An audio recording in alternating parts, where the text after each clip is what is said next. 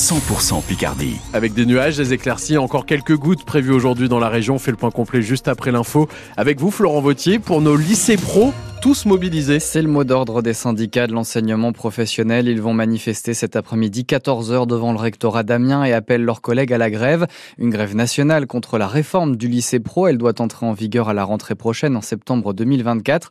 Les élèves de terminale devront réaliser six semaines supplémentaires de stage en entreprise. En contrepartie, les heures de cours diminuent.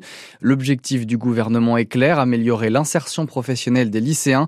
Mais cela se fait au détriment de l'enseignement, estime ce professeur de maths et de sciences physiques au lycée de l'Achelet à Amiens. Il a souhaité rester anonyme. Le souci, c'est qu'on enlève encore des, cours aux élèves. On avait un BEP en deux ans, plus après un bac pro en deux ans ensuite du BEP. Là, on se retrouve avec un bac pro en trois ans, euh, voire deux ans et demi euh, ou deux ans, ah, puisque les heures de formation diminuent effectivement. C'est une, une, casse. Tout le monde est perdant. Moins on a d'heures, moins on va pouvoir euh, bloquer le programme, moins avoir une vision plus générale, c'est sûr. Du point de vue des élèves, eux, moins ils ont d'heures de cours, mieux, plus ils sont contents, en fait, parce qu'il y a beaucoup d'élèves qui se retrouvent là par dépit et puis qui ne voient pas non plus l'intérêt d'avoir beaucoup d'enseignement général. Il faudrait leur expliquer que la culture c'est important. Je pense que c'est on amoindrit les chances de reconversion pour plus tard. De toute façon, comme on manque de profs, euh, la solution la plus simple c'est de diminuer les heures de cours.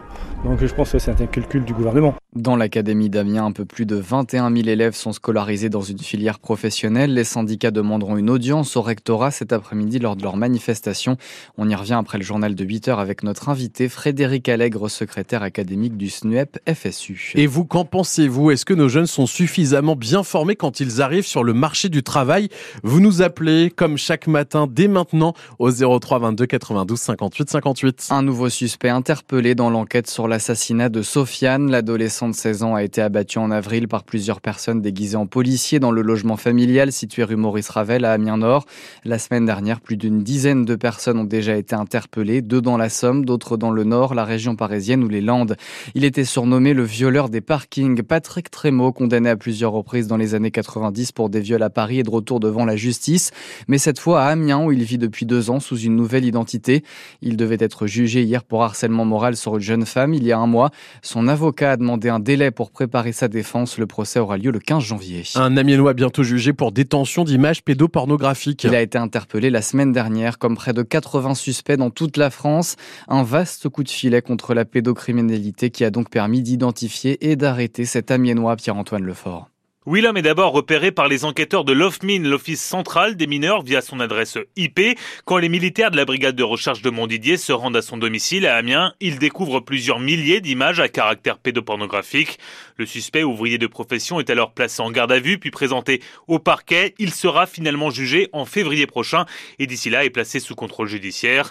Cet homme fait partie des quelques 80 personnes interpellées dans le cadre d'une vaste opération menée dans 53 départements sous l'égide de l'OFMIN. Parmi elles, un élu local, mais aussi deux professeurs des écoles, des entraîneurs sportifs ou encore un surveillant dans un foyer d'enfants en situation de handicap.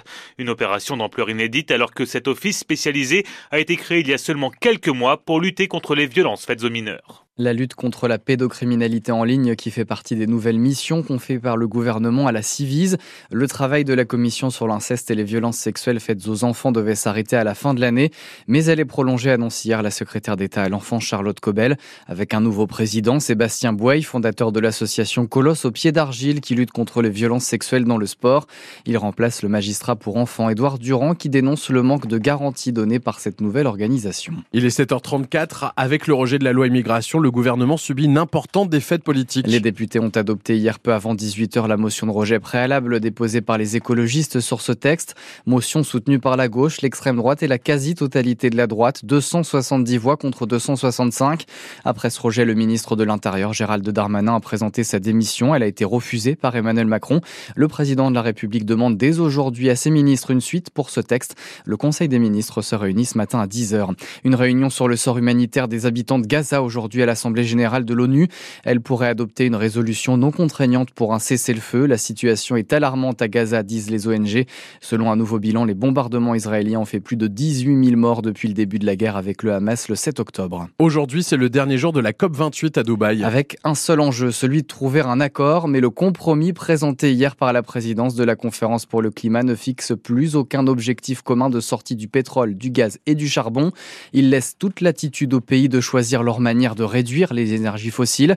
Un accord rejeté par une grande partie de la communauté internationale, Cyril Ardo. L'Union européenne juge le projet insuffisant quand les États-Unis appellent à substantiellement le renforcer.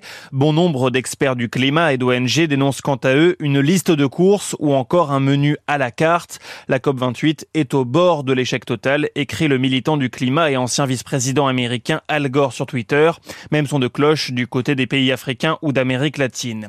Il faut dire que depuis le début de ce sommet, son président émirati, Ahmed Al-Jaber, joue l'équilibriste, lui qui dirige la compagnie pétrolière du pays et qui tente de défendre les intérêts des pays producteurs tout en faisant face à la centaine d'États en faveur de la sortie des énergies fossiles. Les négociations se sont poursuivies jusqu'à tard dans la nuit. Un nouveau texte est espéré aujourd'hui. Si on en arrivait à adopter une version sans objectif commun de sortie des énergies fossiles, ce serait historique. Si l'humanité ne réduit pas de 43% ses émissions de CO2, le réchauffement de la planète pourrait atteindre 1,5 degré d'ici 2030. L'accord de Paris signé en 2015 avait placé ce seuil en 2100. La communauté de communes du Grand Roi dans l'est de la Somme lance un grand plan pour rénover 350 logements sur 5 ans. Elle organise une réunion d'information ce soir à 18h dans la salle des fêtes d'Etelfait près de Montdidier. Ces rénovations doivent permettre d'économiser de l'énergie mais aussi d'adapter les logements aux personnes âgées ou personnes en situation de handicap. Un club de Ligue 1 au menu des 32e de finale de la Coupe de France de foot pour l'Amiens IC. Les Amiennois affronteront Montpellier le week-end du 5 au 7 janvier. Premier match entre les deux équipes depuis près de 4 ans et la saison de Ligue 1 interrompue en 2020 par le Covid-19. L'autre club picard encore engagé dans cette Coupe de France, Chambly en National 2 affrontera le Racing Club de France, club de la même division. Et puis dans Picardie Sport ce matin, on vous emmène à la rencontre de Colline Grabinski. Cette triathlète de 33 ans prépare les Jeux paralympiques de Paris 2024. Elle est l'héroïne du sixième et nouvel épisode de notre podcast Olympicardie. On commence à en découvrir un peu plus sur elle dans moins de 10 minutes sur France Bleu Picardie.